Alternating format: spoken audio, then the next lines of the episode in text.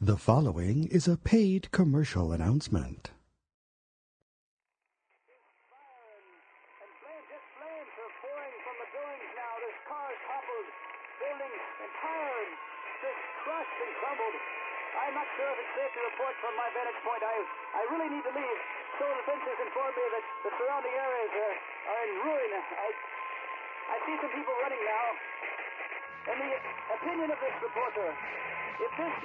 Or in fact the world, ever needed heroes, that time is now. That time is now.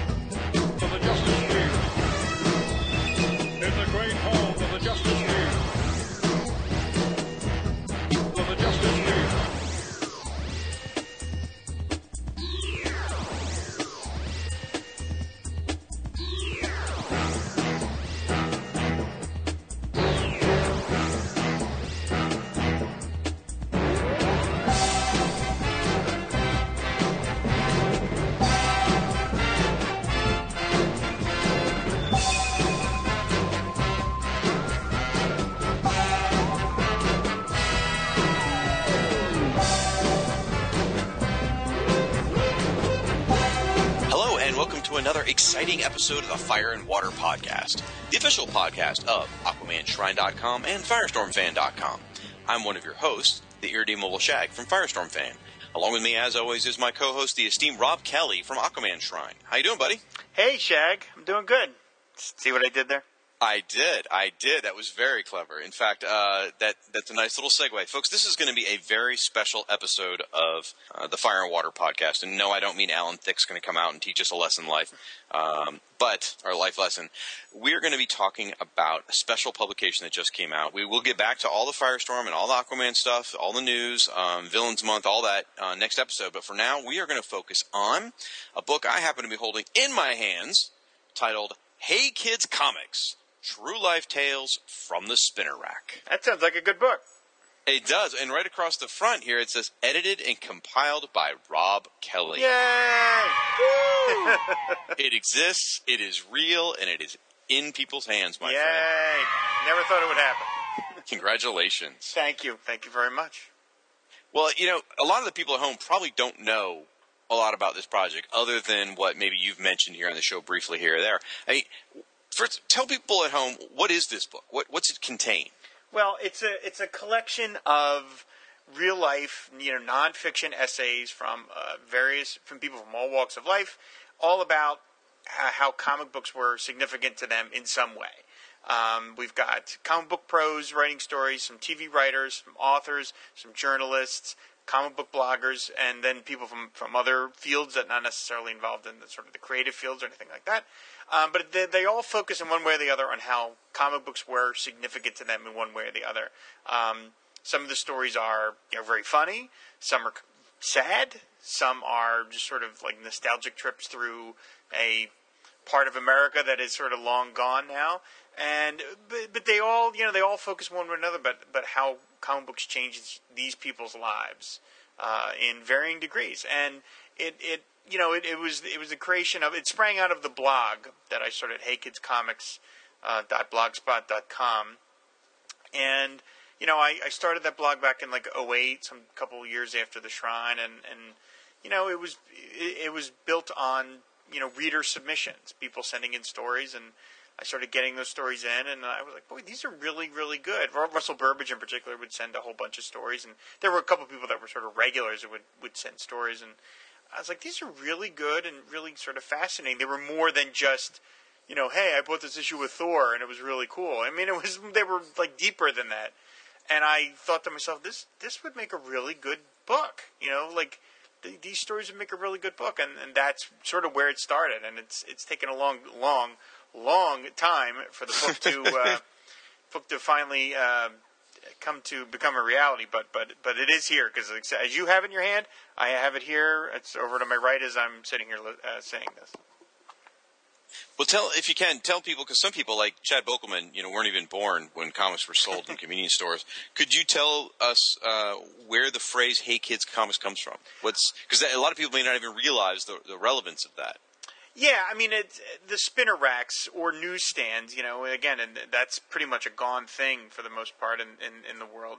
Is you know that's where comic books used to be displayed in supermarkets or in 7-Elevens and convenience stores, drug stores, and they've on the top of the spinner racks, or, or again the magazine racks, they would have a phrase. Sometimes it would say comics or you know some iteration of that. And the most famous version of, of that phrase was "Hey Kids Comics."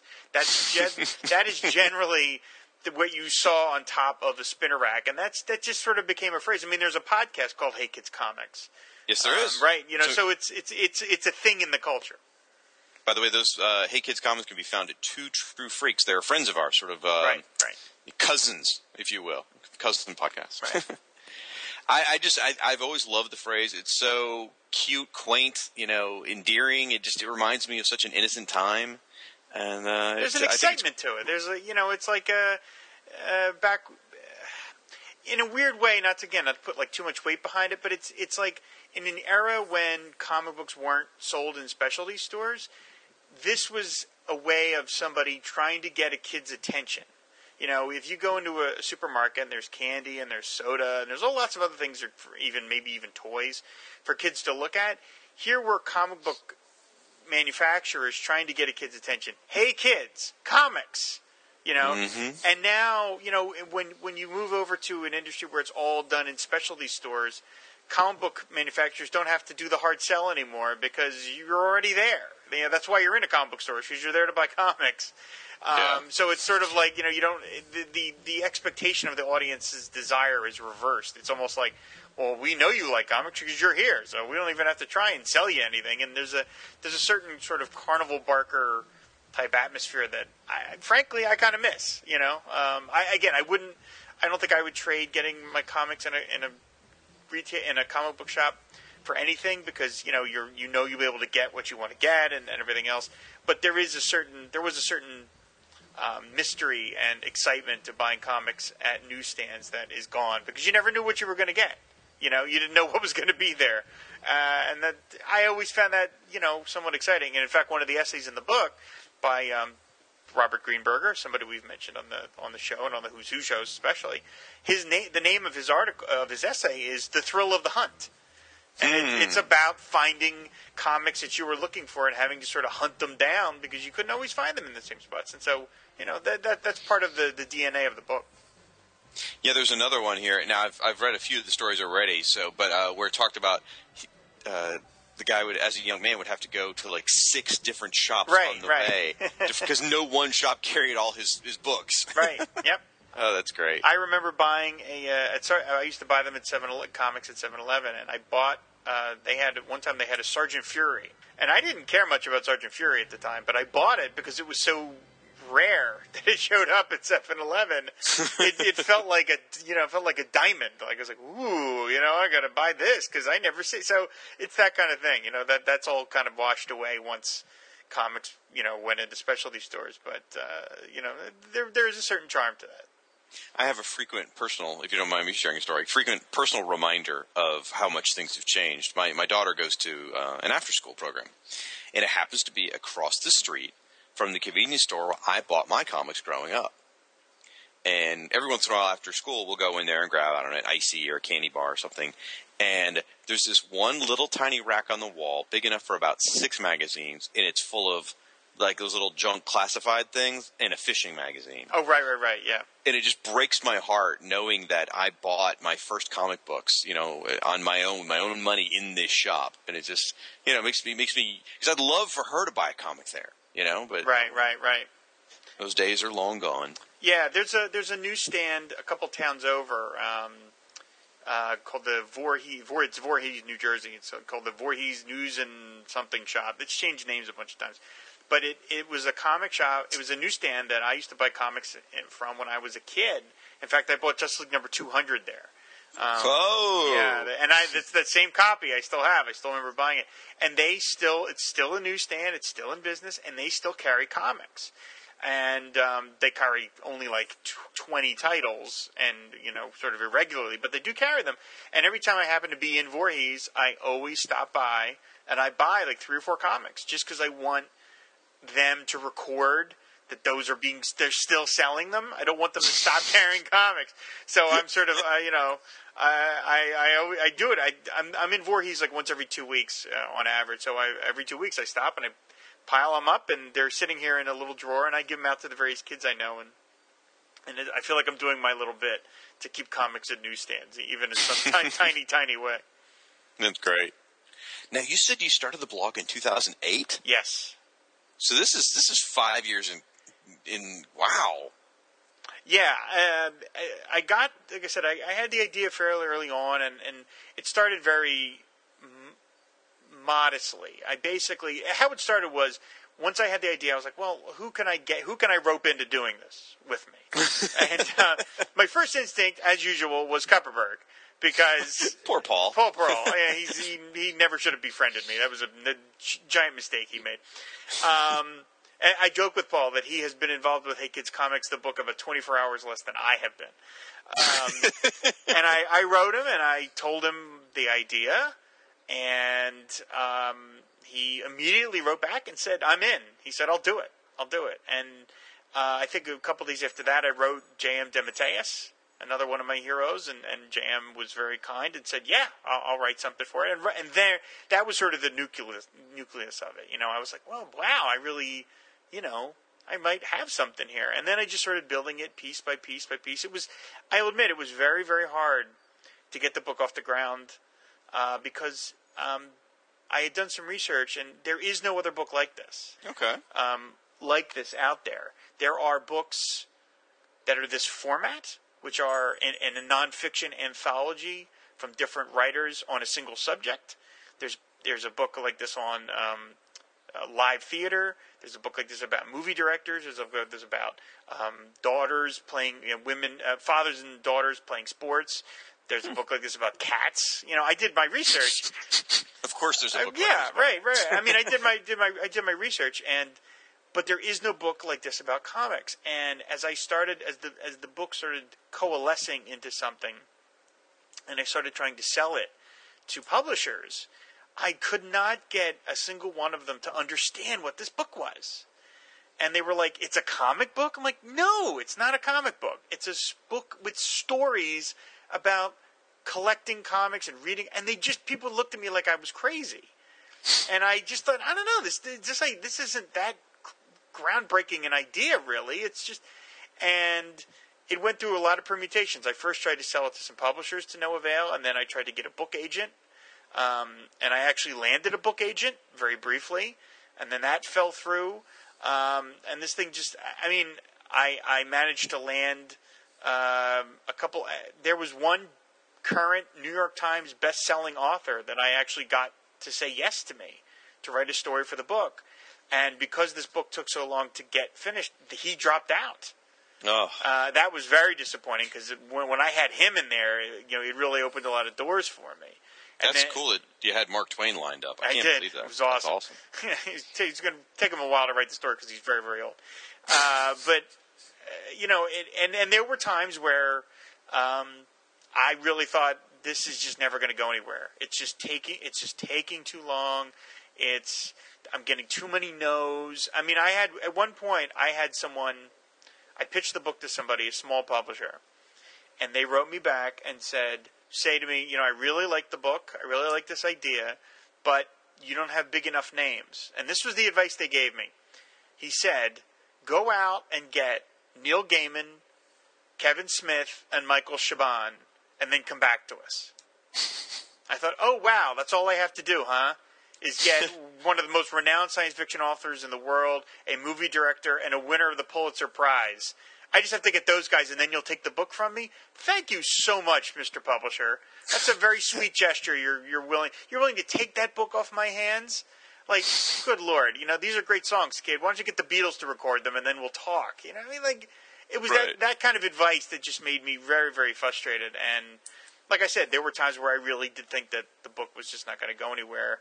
Um, but there were there were two two things that, that sort of kept it going. One was, you know, all these stories were written by other people, and they were kind enough to write these stories for me out of the goodness of their heart and, and their friendship for me, and, and probably for some other reasons. And you know, it would have been very disingenuous of me and very um, I can't think of the other word, but it, it, would have not have been a nice gesture for me to take the material these people wrote for me and then just abandon it. Mm-hmm. You know, and then there was a point where I really did. I didn't. I never fully quit on it, but I put it off to the side and just said, "I'm just going to let it lay dormant for a while." And then, uh, ironically enough, it was not too long after we started doing the Fire and Water podcast that Yeah. I was uh, talking to the audience now. That I was talking to Shag, and Shag just out of the blue said, "What are you going to do with Hey Kids Comics?" And it was like the first time anybody mentioned it in like six months and that sort of inspired me to, to say, yeah, you know, I really should get back on that again. I really, really should. So I have to thank you for that because it was, you know, I, I don't know, you know, you probably could not have realized that it would have been it, that it was the kick in the ass that it was, but uh, but Well, it, I, I remember the conversation because you were in you were in a very dark period. Some some bad things had happened, some difficult things, and you were feeling down. And I was trying to think of something to help give you a focus. so I mean, I, it wasn't just a casual comment. I was trying to help you find a focus, something to put some creative juices into. And um, you know, I'm glad it worked out. It did. I was ready to get it published, and then at one point, uh, I had a major publisher interested in it, a major, major publisher in, interested in it, and then uh, they took an entire year to decide they didn't want to do it. Uh, thanks for that. And You know, you know what? You didn't want Penthouse Forum Publishing. no, I didn't. yeah. Hey, you never know this. I never thought this would happen to me. Uh, so, and then after that fell through, I decided that's it. I'm doing it on my own. That you know, I'm just going to just muscle through it and publish it myself. And then right around that time, Crazy Eight, which is a an imprint run by Bob Greenberger, Peter David, Michael Jan Friedman, Kupperberg, and a couple other guys, stepped in and said, "Would you like for this to be part of Crazy Eight's imprint?" And I thought, well, why not? You know, why not go with them? It's it's it'll have a little more promotion to it. So that's what happened, and uh, that's where we are now. So it is officially a Crazy Eight press, Crazy Eight press book, and is their first nonfiction title. I think that's great. I mean, again, you you blew through the names, but I mean, think about this, folks. Comic book, you know, pedigrees: Peter David, Michael Jan Friedman, Robert Greenberger. Um, I mean, these are huge, huge names in the world of comics. So, I mean, I I think it's super cool that you're you're tied in with these guys doing this. This is great. Yeah, and like I said, I was very, very fortunate. And, and you know, one of the things I, I learned from the from these stories is again they're very diverse. Some of them are, are very funny, some are sad. You know, and um, something else I should mention. Again, sort of just jumping around here, but um, one of the stories is written by a, guy, a gentleman named Tim Neenan, and Tim Neenan is a comedy writer. He writes for Children's Hospital. Uh, he writes for that show uh, NKS TSTV. You know that other Adult Swim show. I can't remember the name of it. Um, oh yeah, yeah, yeah. yeah, I can never remember all the initials. Um, but he he um, he wrote he volunteered a story for me, and it was a very very serious story about his brother and his brother fighting in Afghanistan and how the two of them grew up reading comics together, and it was a tremendous story. It's a tremendous tremendous story, and uh, this other publisher. St. Martin, I should say, oh, what the hell? St. Martin's Press. They were the ones who wanted to do it. Uh, they looked at this proposal that I had, like a 40 page outline that I wrote, which included Tim's story. And they read that and said, Well, we don't want to publish your book, but we do want to take Tim's story. uh, yeah, thanks for that. I mean, and they, they assumed that all I just wanted was some money. And it was like, Well, I don't care about that. But they, they wanted the Tim's story for this other project that they were doing. And Oh, wow. yeah, and but I wasn't thrilled with that.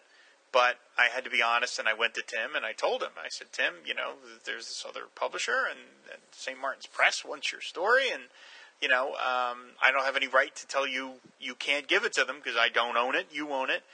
I'll say this: I hope you don't go with them. I hope you stay with me.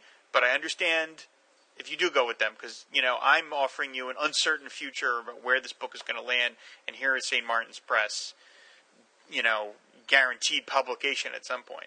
And after a day or two, Tim wrote me and said, "No, no, no, I'm sticking with you."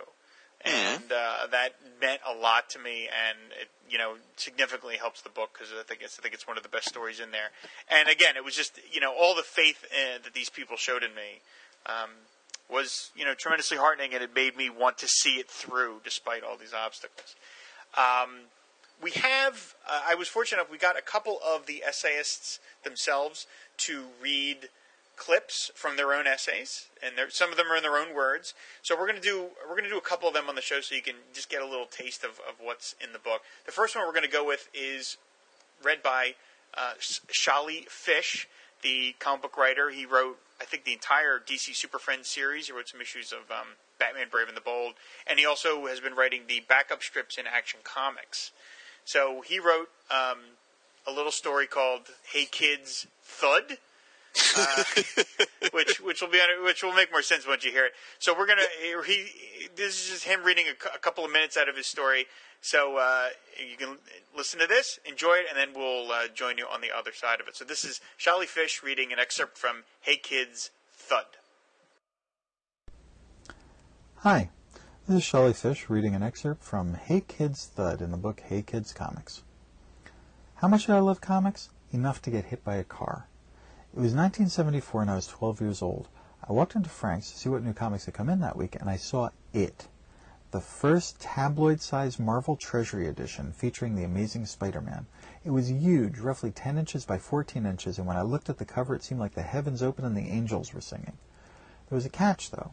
The Treasury edition carried an equally impressive price tag, a hefty $1.50 at a time when comics cost a quarter and DC's 100-page super spectaculars only cost 50 or 60 cents. Even DC's limited collector's edition tabloids were only a dollar. I didn't walk around with that kind of money in my pocket. There was only one thing to do. I'd have to come back with more money, and soon because the store only had one copy. So the next day, I grabbed my money and my kid sister, and I headed back to Frank's, bursting with anticipation and hoping that Frank hadn't sold the Treasury edition before I could get there. With every passing second, I became more and more aware that someone else might already be in the store buying it at that precise moment. So you can imagine my frustration when we got to the corner, ready to cross the street, only to find a bus sitting at the bus stop on the corner.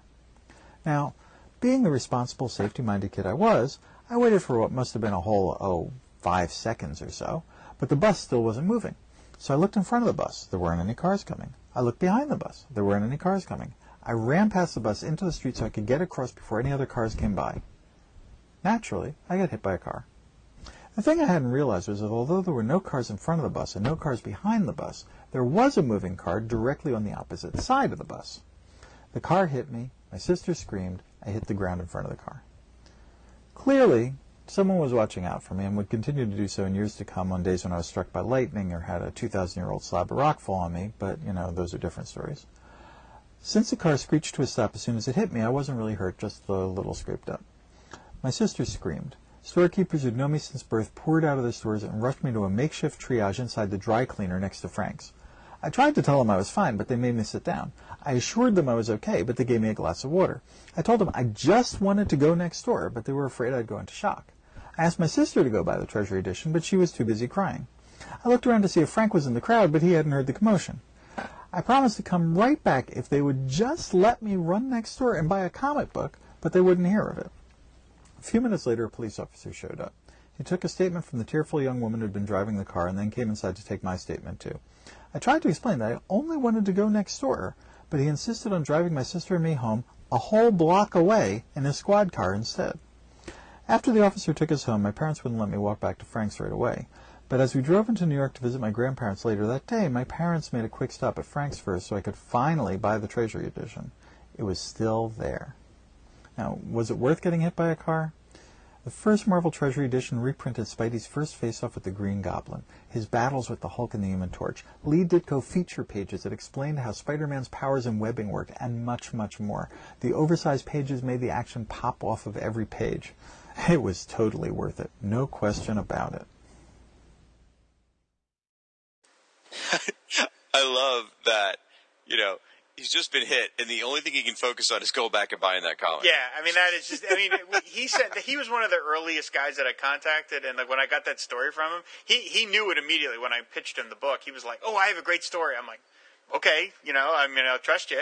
And then I got, I'm like, oh my god, you know, like that's insane. And the fact that like, you know, I have such an obsession with the Treasury comics, it just makes it all the more, you know, I could picture myself going through that same thing. I I, I never got hit by a car, but you know, I could picture it. I could picture it. I picture that kid, um, Ralphie from Christmas Story, having that little adventure. Yeah, yeah. It's just really, he really does paint a scene. So I love that story, and it, it made a great. It's it's the first story in the book. It made a great way to kick off the book. Um, So you, you, you, we talked about, as you said, that one kicks off the book. Were there any stories that? I mean, obviously, there's this one. There's the one about um, the the sad. The, I guess I don't know if I want to call it sad, but the powerful one that you mentioned just a moment ago. By I think his name was Tim. Is that yeah, right? Tim Neenan's The Field. It's called. Yep. Um, which, by the way, I think I read a tweet about that one the other day. I was reading a tweet. Some lady was reading this book, and on a train, she got to one of the really powerful stories. She started crying on the train. My friend, my friend Sa. Yeah. yeah. Oh, okay. Yeah.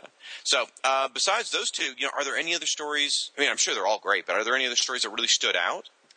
Uh, my friend Doug, my friend Doug Slack, who who did a, a comic for Slave Labor Press back in the '90s called Slacker Comics, and I went to uh, junior. I've known him since junior high. He's been one of my probably my, my single oldest friend. Uh, he wrote a story. called- uh, he wrote a story called "The Comic Book Baron of New Jersey," which is about uh, trying to convince his mother to buy him an ex- th- what would be then considered an expensive comic, uh, all of five dollars and um, uh, convinced that it would be quote unquote valuable someday.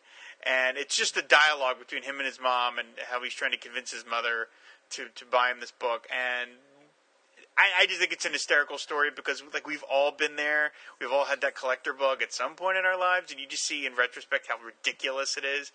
And for for me, it makes me laugh every time because I knew Doug's mother. Um, Okay. and, and I, you know, I used to sleep over Doug's house, and we spent a lot of time together. So I, I knew Doug's mom, and I can hear her voice when I read that story of her hectoring him for for wanting to borrow five dollars. And and and as all good stories like this end, it ends with a real kick in the pants. So I mean, it's that is one of my favorites of of his. And um, but yeah, I mean, they said they all have their own. One of the things I liked about them is they're all like they they all came at things from a different perspective, which to me is really fascinating. You know, they um, one is there's another story by a, um, a a gaming journalist. He's a journalist, he's like a sort of pop culture jour- journalist, but he focuses on on gaming. His name is Evan Narcisse, and Evan talks about uh, his piece is called Steel Hard Skin. And he talks about the cancellation of Power Man and Iron Fist, and he goes up from the angle of being a black guy, what it was like to like read a black-centered comic book, which are still fairly unique at the time, and how when that book was canceled, it was like a big deal because there weren't that many black superheroes.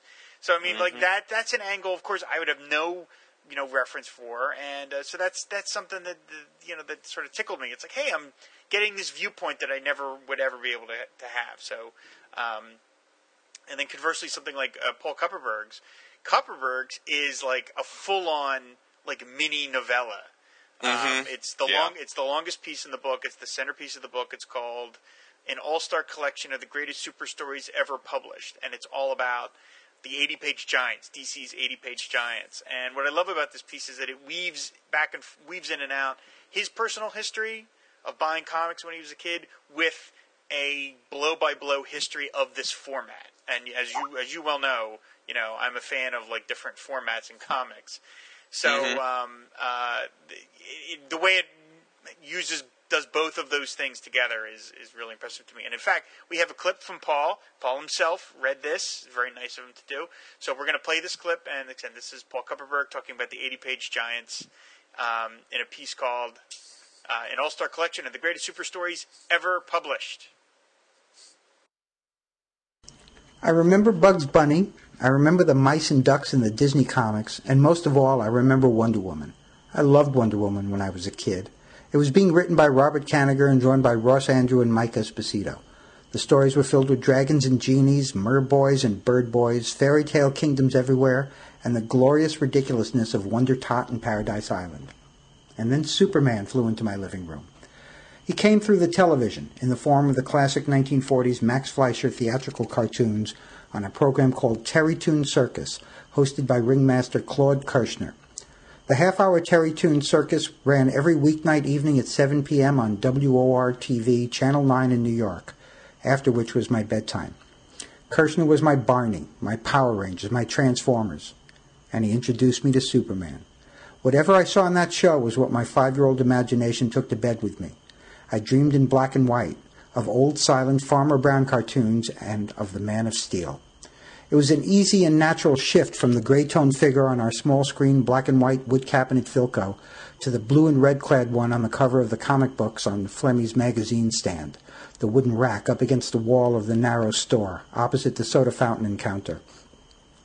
Comics were, as I said, just ten cents, but only if bought new off the newsstand. Up St. John's Place, towards Ralph Avenue, was a second-hand bookstore owned by a man named Dave Solomon. Dave was a dumpy, egg-shaped fellow with greasy hair and thick glasses, but it was there that my father had bought two for a nickel coverless pulp magazines in his youth, and it was where we now went for two for a nickel coverless comics. Even I, as bad in math as I remain to this day, could figure out this enabled me to read four times as many comics for the same dime. But there was one exception to the pricing structure. Those were the 25 cent giants, the annuals. Giant. Man, those 80 pages felt as thick as a telephone book in my little hands, and you could turn pages for what seemed like hours and never run out of pages to turn. Yeah, I love the way he describes how like the 80-page giant felt as f- thick as a telephone book. Mm-hmm. I mean, like the part where he says he, you know, you could turn seem like hours and never run out of pages. That's just that's so awesome. I mean, that's that's absolutely how I felt as a kid with those giant, giant comics. You know, man, my when I was coming up, I don't think I had many hundred page. Mine, would, you know, if I was lucky, I'd get a sixty-four page comic. But it was the same feeling. They just they went on forever, and Yep. you could read it for days. Yeah, yeah. I, I Paul's piece is really. I knew as soon as I got it from him. I'm like, well, this is the center of the book. Where no matter how long the book is, this is going to be the center of it because this is really going to be the big piece of it because it, it's it just it had that weight to it. Well, that and you owe it to him for putting up with you. all That, that I I do. I do. So, like, you know, you mentioned like Paul. You knew Paul was going to be the center. You know, you, you knew starting off with Sholly's was a good one because uh, if, I, if I'm saying his name right, um, Yeah, with right. the car accident. How did you how did you pace out the stories? How did you decide what order to do, and how you know?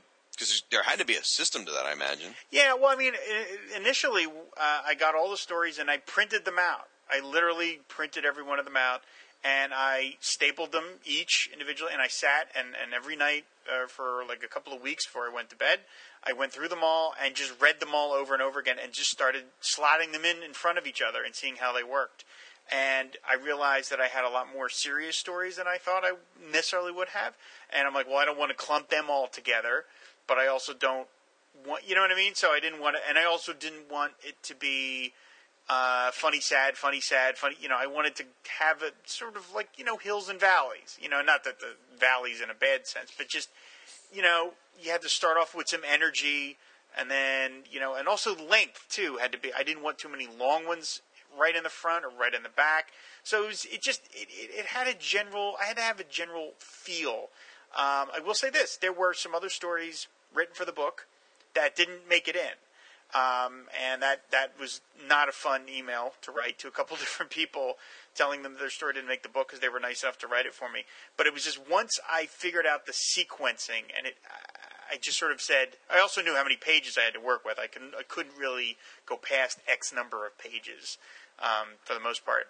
And there were some stories I'm like, they just don't, there just isn't a place for them in this order that I've got going and so I had to, to drop a couple of them, not because they were not good, they were really good. And if I ever uh, get around, and I'm fortunate enough to do a volume two, they're going to be in that. They're going to be in volume two. Um, Look, you, you don't have to beat around the bush. I understand. My thesis on Brother Power the Greek Geek, I wrote on a napkin with a crayon, didn't make the cut. I I understand. understand. Uh, well, I'm trying to be nice about it. Uh, but uh, but you know, yeah. So it just it just it really was sort of uh, an organic process. It was like, okay, when these stories are all put together in this order, do they flow together in a certain way? Yeah, they do. Or oh, wait a minute, hey, this one sticks out in a weird way. Well, maybe it would be better here. And then um, in terms of how to end it, uh, my friend Chad Nance, who's a journalist, uh, a fairly renowned journalist down in uh, North Carolina, wrote. Uh, he's written some stuff for Details and some other magazines. He's mostly a political journalist. Wrote a piece that focused more on his on his sons and about how he goes comic shopping with his sons, and how his sons are the next generation of comic fans, and that I, I miss, and, and especially with the last line. I'm not going to say it here in the book, say it here on the show, but when I got his and I read the last couple of lines and how they sort of pointed to the future, I wrote Chad immediately, and I said, Chad, that's the end of the book. You've written the final story in the book, and that never changed. As soon as I made that decision, and it stayed that way um, the, through the entire process. So a lot of these things just sort of sorted themselves out. Gotcha. No, I mean that sounds like it was a, a, a very difficult process. I mean that would be so hard to decide the order and the sequence, and like you said, I had to cut, make cuts, and the ebbs and the flows. It's um, I don't envy what you had to go through, my friend. it was fun. I mean, it was fun. It, it was not not at all hard work to go through all that because again, I realized I knew what I had. You know what I mean? It's it's no matter how many publishers told me this thing wouldn't work or nobody would want to read this, I knew the material I had, and I was the only one on planet Earth who who, who, who knew what I had, and I knew that the stories were of exceedingly high quality, and I knew that when you put them together between two covers, it would make a smashing book. And so that's you know again that was the the, the, the fire that in my belly, as it were, that, that, that kept me wanting to keep doing it because I just like I knew people are going to love these stories when they when they when they get to read them. I tell you one thing that adds to my love of it is some of the photos. Now you've got a series of photos throughout the book. You've got some that are you know covers of great comics. Oh my gosh, there's that Secret Origins cover. Oh, so good. um, and there's photos of kids reading comics, and that that kind of became one of your at least I, as I understood it, one of your big searches as you were getting ready to publish this book. You Yeah. were looking for people to submit photos of themselves with comic books. Right. Now, uh, I'm, I'm just looking at the cover here to start with. There is an amazingly sharp and crisp picture of a kid reading a Shadow comic. Now, is that a legit? Because that is, I mean, that would have to be a really old photo, and it it'd have to be a really old photo, and it's very, very clear. That well, yes, that is a real photo. That is in fact my dad. Um, that is my dad. You're kidding me. No, I'm not kidding you. That is my dad, circa 1944, I believe, or 43. Um, that is a picture taken by my great uncle Fred, and and I say great in both the literal term, and that he was my father's uncle, making him my great uncle, and he was also a wonderful guy, lived an amazing life, and I, I really loved him. And he was a amateur photographer, but as you can see from the picture, he was a crackerjack uh, Jeez, I mean, photographer. I mean, his photos, some of his photos look like they could have been in Life magazine. He was so good at composing a picture and making it clear. And uh, this was a picture I never knew existed until about 10 years ago when we found it in, or I found it in a box of pictures of family photos. And I, I literally, when I saw it, didn't even know that it was my dad. I said, Who is this? And my dad's like, Oh, that's me. I'm like, What? Because my dad was not a comic book guy. You know, growing up when I was a kid, I read comics. He had no interest in any of that. I didn't even realize, you know, I mean, like, every kid in the 40s read comics. Every Well, yeah, kid. Everybody did. I mean, the comics sold in the tens of millions. So, you know, it was, if you were a kid, you read comic books. But it was just not something my dad ever mentioned. You know, he probably didn't even remember it. He's very old. And uh, so, uh, you know, I was just like, wow, that. And as soon as I saw that photo, I was like, well, that's the header for the blog. You know, I mean, I could, you know, it couldn't be more perfect. And then once the book became a reality, I'm like, well, that's the cover. That's the cover photo. And I, that was something that through all these permutations of maybe this publisher wants it, this other publisher, I was never, I was not going to bend on that. I was like, that's the cover photo. I, you know, I was like, I was ready to fight tooth and nail. I was ready to die on that particular hill with any publisher. I was going to say, that is the friggin' cover. I'm not hearing anything else about it. So, you know, it never got to that point with anybody, but I was ready to make, I was ready for that fight. Well, I don't, I don't think anyone's going to fight you because it's it's an amazing photo, and uh, it, I really thought it had to be staged or faked or something, just because it's so clear. I'm thinking, you know, no Brownie camera could take that, but I mean, obviously he did. Yeah. Now, there's other photos here too. Um, there's one, and, and I, I actually know the story behind this one, so I'm not going to. Uh, but there's a picture of a, a guy holding a little girl. And the only reason I know this is because I asked you before we started, because the, the photo is credited to Dan Mishkin, and uh, who, who's a famous comic writer. And I looked at him like, you know, this looks a little bit like Dan. And then uh, I asked you, and sure enough, you, you confirmed it is Dan. And then I realized the little girl is holding a Wonder Woman comic, which is what one of the comics Dan wrote for a number of years. I'm like, oh, that's perfect. Yeah, that in fact is Dan. I, I I saw that picture on his Facebook page. I'm friends with him on Facebook, as you are. And I, I saw that picture and I said, Hey, Dan, this is a book I'm doing. Uh, that's the exactly kind of photo I'm, I'm, I'm, i want to run in it. Would you mind if I used it? And he very generally said, generous, generously said, sure, go ahead. So there, it's on the cover. Well, Dan Mishkin's been a huge supporter of kids reading comic books. Uh, he's involved in a convention, I, I want to say up in Michigan, and um, just really big on this. So, I mean, this is right up his alley. Yeah, so that's yeah. great. Now, there's some little uh, blonde-headed kid here holding an Avengers comic, right? yeah, that would be me circa 1981. Very proud of my Avengers purchase. Um, we mentioned in the last show that we did, uh, where I told you about Mountain Comics. You know, where I Yeah. was buying. Well, that's that photo was taken in our cabin in the Poconos. Uh, It's in Oh. front of the fireplace that we had, and it was. Uh, it's one of the Mountain comics that I bought at the newsstands in the Poconos in August of 1981. And as you can see, I'm very proud of it. You are very proud of My it. My parents It's, are uh, very tolerant, taking all these pictures of me with comic books in my hand. I think that's one where Hank Pym's in trouble. If I it is, right. it is. Yeah. It's a dark. It's a dark issue. It's one where he slaps around Janet. That's, Yeah. now there's there's two other photos on the cover here. Is uh, any stories behind those? uh, well, the one on the uh, bottom left of the, the the kid in the glasses and the striped T-shirt holding the vintage Captain America comic. That's Paul Kupperberg. Oh no way! a very young, very young Paul Kupperberg, and I believe the photo is was taken by Paul Levitz. Uh, because those guys, those guys have known each other since they were eleven. oh my god! So I think I think remember Paul told me that that photo is was taken by either I, either the photo was taken by Levitz or that comic was Levitz's. One of the two. Stan um, Lee's holding the light, and, uh, and and Joe Simon's over in the corner, you know, getting them a glass of water, right? And- Something oh my gosh! Something like that. Right, I Um, made all that part up. Yeah. Yes. And um, yeah, Will Eisner was off getting coffee. Uh, but, but there, that's that- the that's the punchline I was looking for. Yeah. And then the the photo on the far right is little Russell Burbage from uh, Teaneck, New Jersey, reading a a uh, one of those collected editions they did in the '70s. Is the, this time it's the Secret Origins of DC superheroes, and I just love that photo. I love how wide eyed he looked. He's he just it has it's such a Hey Kids comics look to it, and uh, that was a picture Russell sent in very early in the blog's history, and I always intended to use it, and Russell generously allowed me to to use it in the book. Yeah, he's totally entranced by that book. Yeah. absolutely. Yeah, you can see you only see a little section of it on the cover, but you can see it uh, in, in in in full regalia on the inside. And, and that's fair to note is, is throughout the book, there are many, many photos of kids with comics, and, and those photos on the cover, and just interspliced with covers of comics. Um, even some goofy-looking kid with a power record. yes. That would be Rob again. Anyway, no, no, no. The Power Record one. oh, the one with the big Superman, isn't that you? Wait, which which which photo are you talking about? All right, it's right next to Robert Greenberger's. Yeah, no, that is that is uh, clear sub Keith G. Baker Oh, that's right, it is and Kid his G. and his Baker. sister and his yes. Oh my gosh, I was getting my story. I knew it was somebody I knew. I thought, oh yeah, yeah, yeah, awesome. Yes, Keith. I, I sent out a uh, a call for photos, and Keith sent that picture of him and his sister. Keith's got a uh, Superman coloring book, and his sister's got a power record. And I was like, I got to use that. So uh, thank thank you very much, Keith, for allowing me to use that. It's a it's a great great photo. You know, one of the stories in here is written by a good friend of mine, uh, Erica Peterman. I, don't, I, I, I assume you know this part of it. I, Eric and I are, are buds. We have lunch together about once a month. We we used to work together. She is a really really great great lady, and I believe there's a picture of her daughter here in the yes, book. Is that's that a right? picture of her daughter. Yes, in Wonder Woman costume.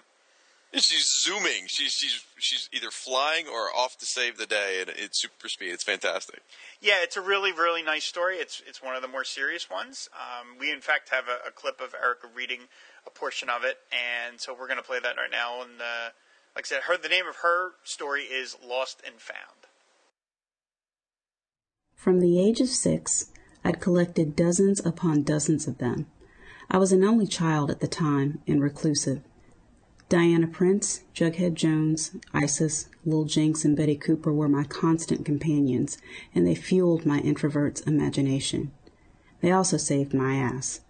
I had learned to draw reasonably well from studying comic book illustrations, and my ability to recreate Superman on demand for bullies came in handy.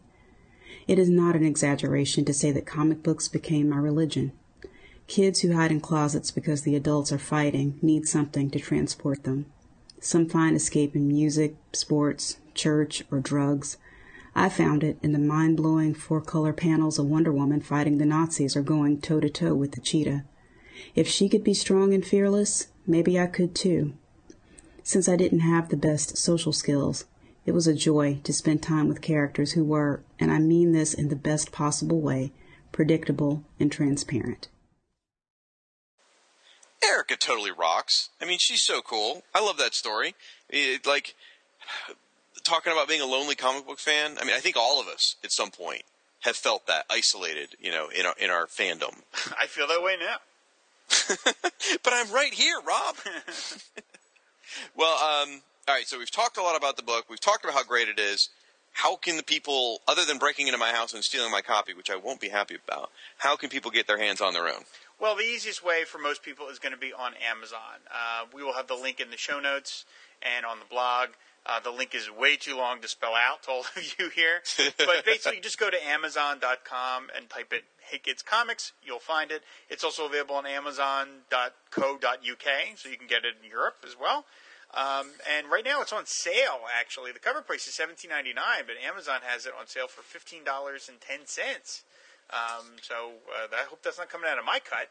But uh, I, I'd, I'd like to say, I would, as far as I know, I was one of the first people to order on Amazon, and I paid two bucks more. You were the so. first person, much like you were with Ace Killer. You were the first person. To Aww. buy so I appreciate that very, very much. I'm like those guys who always want to post in a comment first. Yeah, first. Yeah, exactly. um, we do have.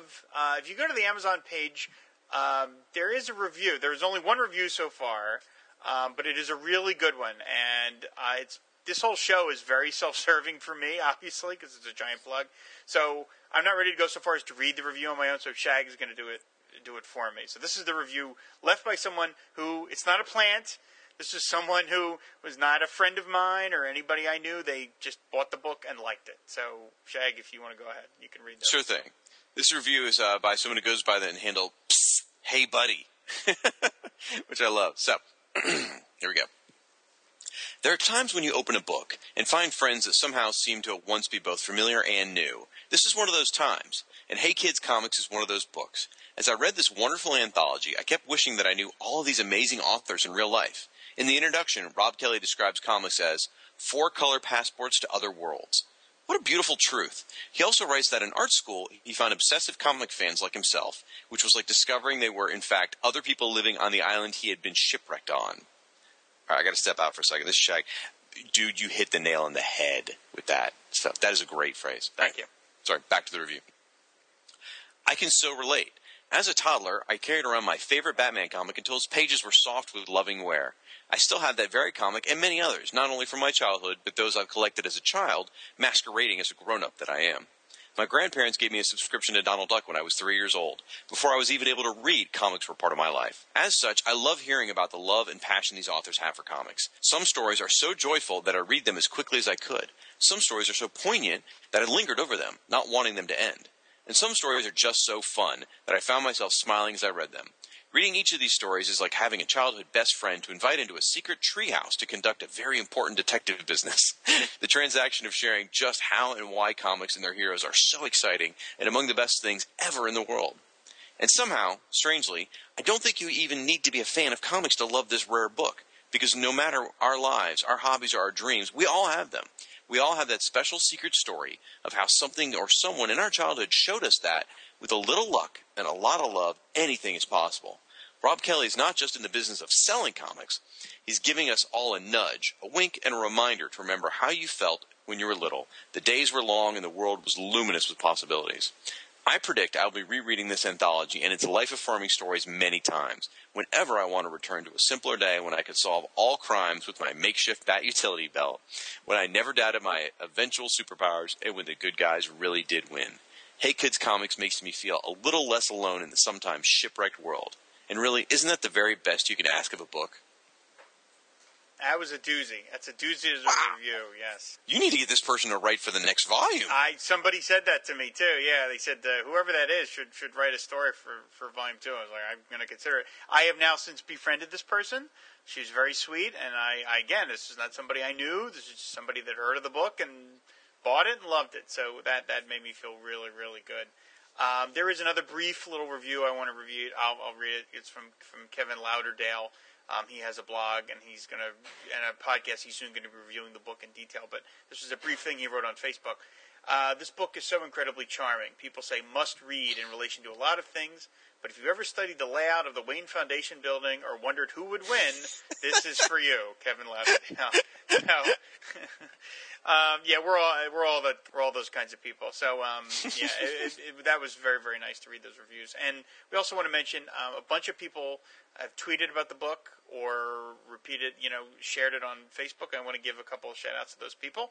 Well, Uh, let me let me oh. step in. Um, I compiled this list. Now, I apologize. I missed lots of people. This is not our usual fire and water, Right. complete thorough research. Um, because there's a, there's a zillion people that have been out there promoting this to social media. So what I compiled was the list of names that of people I recognize that are regular listeners of this show. Because there's people beyond this show that are out promoting this book, which I think is phenomenal.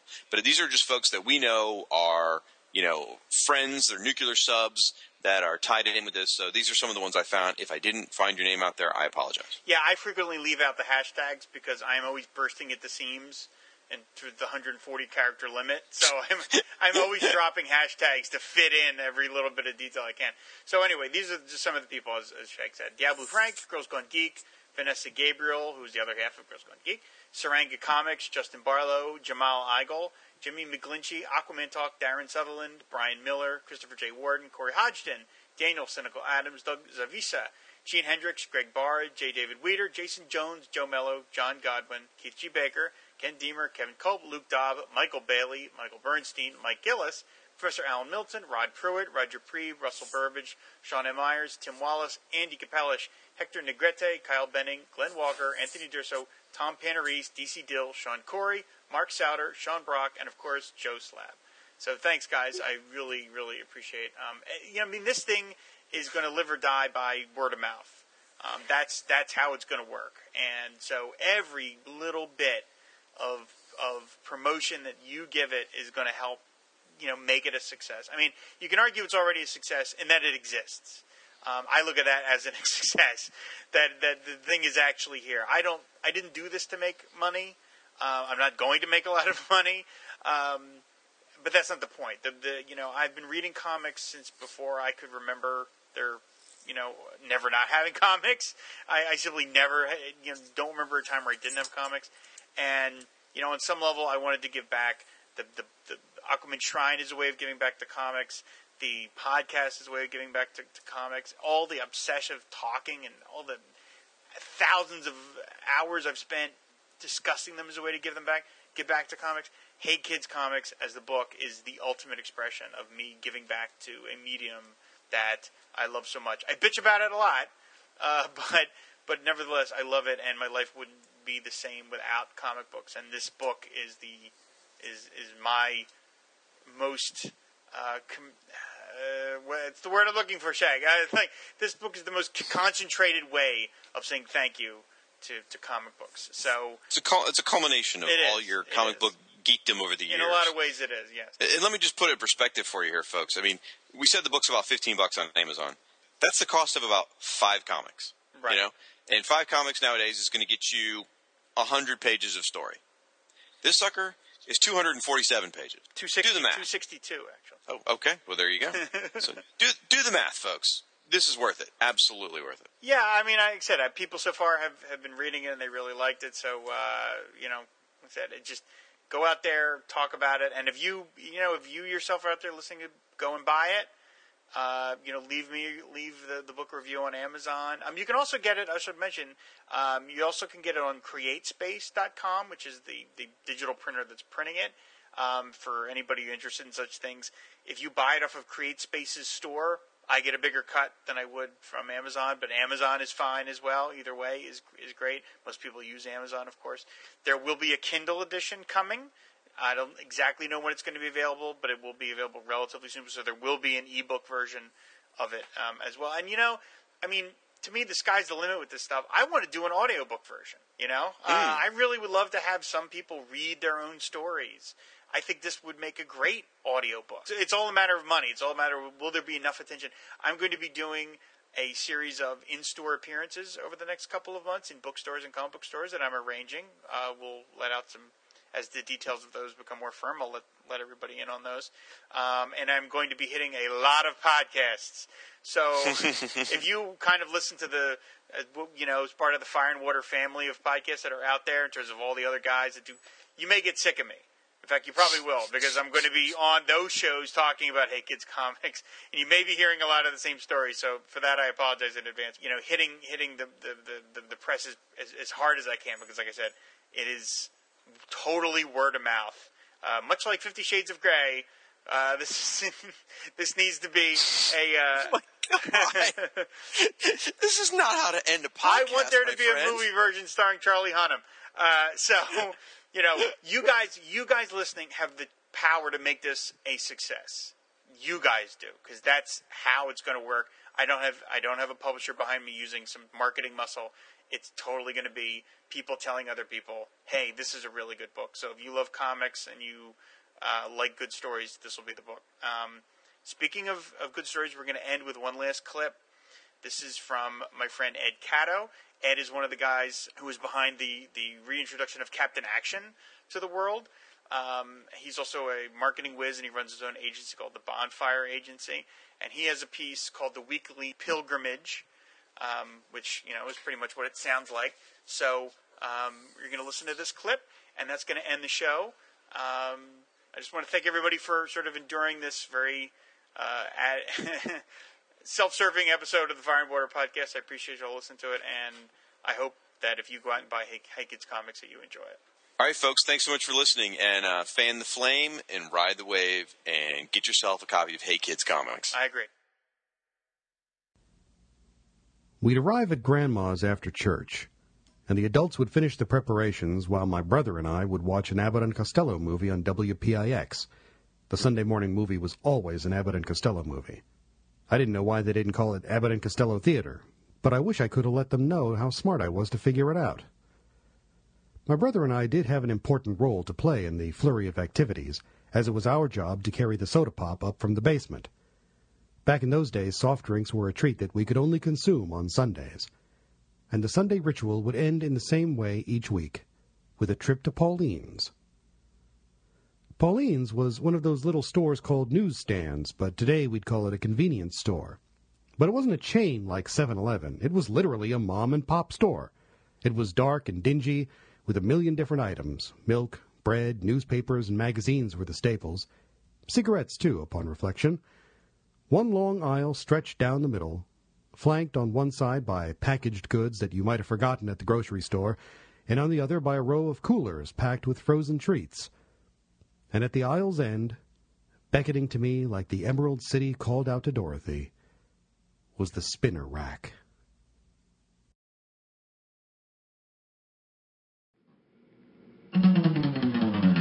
Aquaman and Firestorm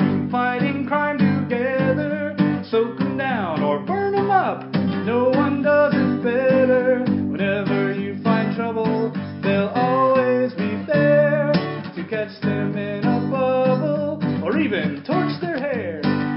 Stand for truth and justice in sea, on land, and air.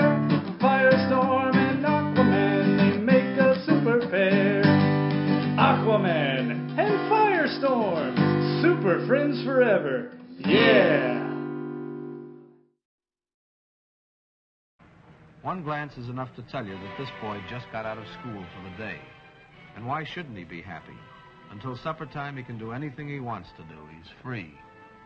And he knows exactly how he'll while away the hours. He'll spend a nice, quiet afternoon with a comic book.